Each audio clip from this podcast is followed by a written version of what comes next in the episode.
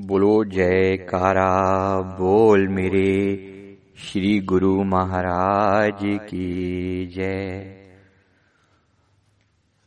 हमारे कुछ मित्रों ने पूछा कि अमृत वेला, यानी जो ब्रह्म मुहूर्त होता है, तीन से छह बजे के बीच में, इसका क्या कोई विशेष महत्व है?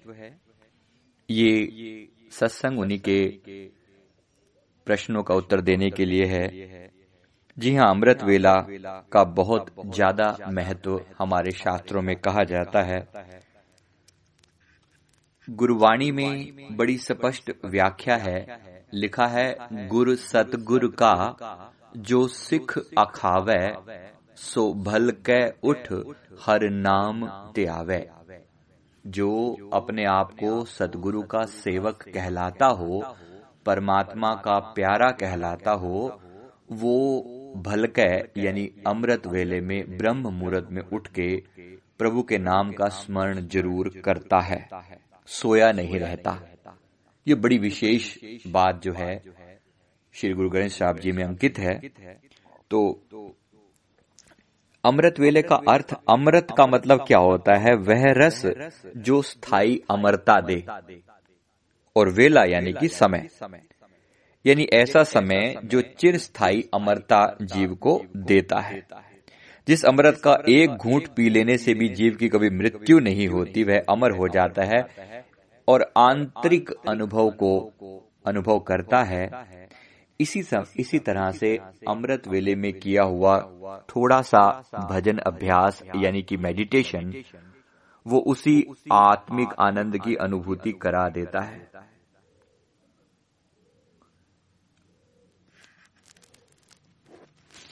एक बार मेरे सदगुरुदेव भगवान के पावन चरणों में किसी ने प्रार्थना की कि प्रभु, अमृत क्या होता है? शास्त्रों में सुना है, अमृत जैसी चीज़ होती है जो अमर बना देती है। गुरुदेव ने फरमाया कि अमृत के बारे में बताइए या अमृत पिलाइए। उन्होंने कहा कि प्रभु, अगर पिला दें तो बहुत ही कृपा होगी। फिर गुरुदेव ने फरमाया कि अगर अमृत पीना हो तो अमृत वेले उठना पड़ेगा। अमृत पीना हो तो अमृत वेले उठना पड़ेगा। तो ये बहुत बड़ी चीज़ है, अमृत वेला। हमारे गुरुदेव हमें आराधना करके हमारा एक भजन टाइप है। जिसे में हम पढ़ते हैं, अमृत वेले, गुरु दर्शन पाइए, अपने गुरु जी पे बल बल जाइए। कि अमृत वेले में गुरु के दर्शन पाने का प्रयास करना चाहिए और अपने सदगुरु पर सदा कुर्बान जाना चाहिए। तो अमृत वेले का बहुत ज़्यादा महत्व है। अमृत वेले, अगर मैं संतों की भाषा में कहूँ तो उस समय में सभी संत सतगुरु सभी संत महात्मा और उनके विशेष प्रेमी, वो इस समय में बैठकर एक साथ सिमरण करते हैं मेडिटेशन करते हैं, वातावरण पॉजिटिव होता है आम लोग सोए होते हैं भीड़ भाड़ नहीं होती, कोई डिस्टरबेंस नहीं होती, वरना लोग आजकल सारा दिन मोबाइल व्हाट्सएप फेसबुक और सोशल मीडिया पर इतने ज़्यादा एक्टिव रहते हैं कि यही चीज़ें उन्हें चैन नहीं लेने देती, लेकिन अमृत वेले में ये सब चीज़ों से आप दूर हो जाते हैं, होते हैं और होना चाहिए भी सही। तो इस समय का बहुत अच्छा सदुपयोग किया जा सकता है। कोई डिस्टर्ब करने वाला नहीं होता। आप किसी को कॉल नहीं कर सकते। कोई आपको नहीं कर सकता। नॉर्मली ये समय आपके लिए है। अपनी आत्मा के कल्याण के लिए है। अपने अंदर की गहराई में जाने के लिए है। तो ये बिल्कुल क्लियर होना चाहिए कि इसमें अगर बैठकर भजन किया जाए तो बहुत लाभ होता है। क्योंकि आपकी वाइब्रेशन जो है, वो उन लोगों की वाइब्रेशन के साथ मैच कर जाती हैं जो इस समय में मेडिटेशन में बैठे होते हैं। और इस समय में देवी देवता भी एक्टिव होते हैं। वो भी आपको ब्लेसिंग्स देने के लिए फरिश्ते एंजल्स एक्टिव होते हैं। वो आपको ब्लेसिंग्स देने के लिए टारगेट ढूंढ रहे होते हैं कि किसको हम अपनी रहमत से, अपनी कृपा से अनुग्रहित करें।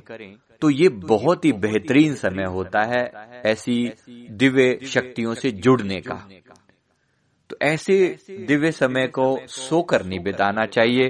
ये ही हमारे सदगुरु हमें संदेश दे रहे हैं। ऑक्सीजन के हिसाब से कहा जाए तो ऑक्सीजन भी सबसे अधिक 41 परसेंट ऑक्सीजन इस समय में प्रेजेंट होती है, जो कि फेफड़ों की शुद्धि के लिए बहुत महत्वपूर्ण होती है। अमृत वेला में की गई प्रार्थना भी बड़ी जल्दी स्वीकार होती है, जल्दी सुनी जाती है, क्योंकि आपका मन भी अधिक एकाग्र हो पाता है। और इसी समय में सतगुरु का सचखंड दरबार भी खुला होता है, परमात्मा का दर भी खुला होता है, दरगाह खुली होती है। खुली तो हर समय रहती है लेकिन विशेष जो ब्लेसिंग होती है, एक समय होता है दर्शनों का तो ये समय उसी विशेष समय में आता है। और मज़े की चीज़ की यदि दिन का आरंभ गुरु की याद से हो, परमात्मा की याद से हो, अपने भीतर के आनंद से हो तो फिर पूरा दिन आपके अंदर उत्साह बना रहता है, आनंद बना रहता है। इसलिए इस समय को बहुत अच्छे से यूटिलाइज करना चाहिए। अब किसी ने ये सवाल भी किया कि इस समय में अगर जल्दी उठो तो नींद बड़ी आती है। देखिए, नींद के लिए मेरे गुरुदेव ने वचन फरमाए थे कि गुरुमुखों के लिए चार घंटे की नींद सफिशियंट है। ये उन्होंने गुरुमुखों के लिए फरमाया, जो साधक हैं, जो प्रेमी हैं उनके। आम लोगों के लिए छह घंटे आप कह सकते हैं। तब भी लोग, इससे ज़्यादा तो बिल्कुल भी नहीं। लोग सात घंटे, आठ घंटे भी सोते हैं। तो छह घंटे की नींद मैक्सिमम आप ले ले सकते हैं। लेनी चाहिए। अगर आप रात को 10 बजे सोने का रूटीन बनाएँ तो चार बजे बड़े आसानी से आप एकदम फ्रेश होकर उठ सकते हैं। और फिर अपने रूटीन को स्टार्ट कर सकते हैं। और ये करना भी चाहिए। इसलिए पूरा प्रयास करें कि ये वक्त जो है गंवाने का नहीं है। ये समय जो है यूटिलाइज करने का है। गुरुवाणी में एक और जगह और वचन भी आते हैं, बाबीहा अमृत वेलय बोलिया, ता दर सुनी पुकार, मेघ नु फरमान होया, बरसो कृपा धार। क्या फरमा रहे हैं?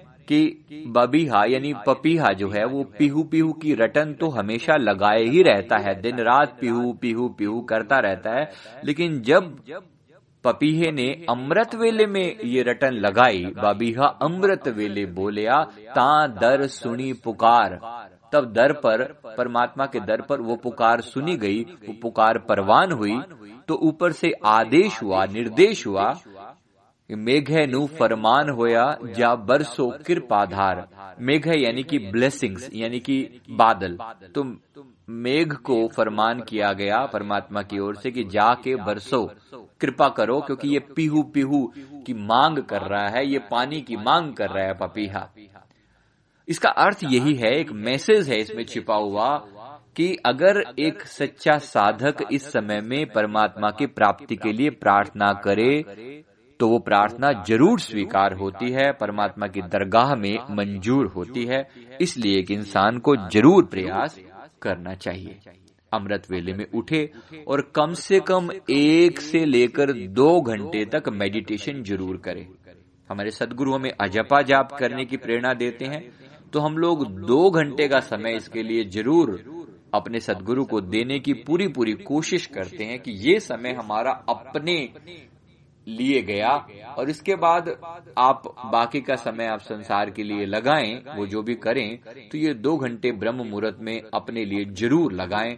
बाकी जो सदगुरुदेव भगवान के बाकी के नियम हैं, उनका भी पालन करें ताकि आपका ये संसार भी सफल हो और परलोक भी सफल हो जाए।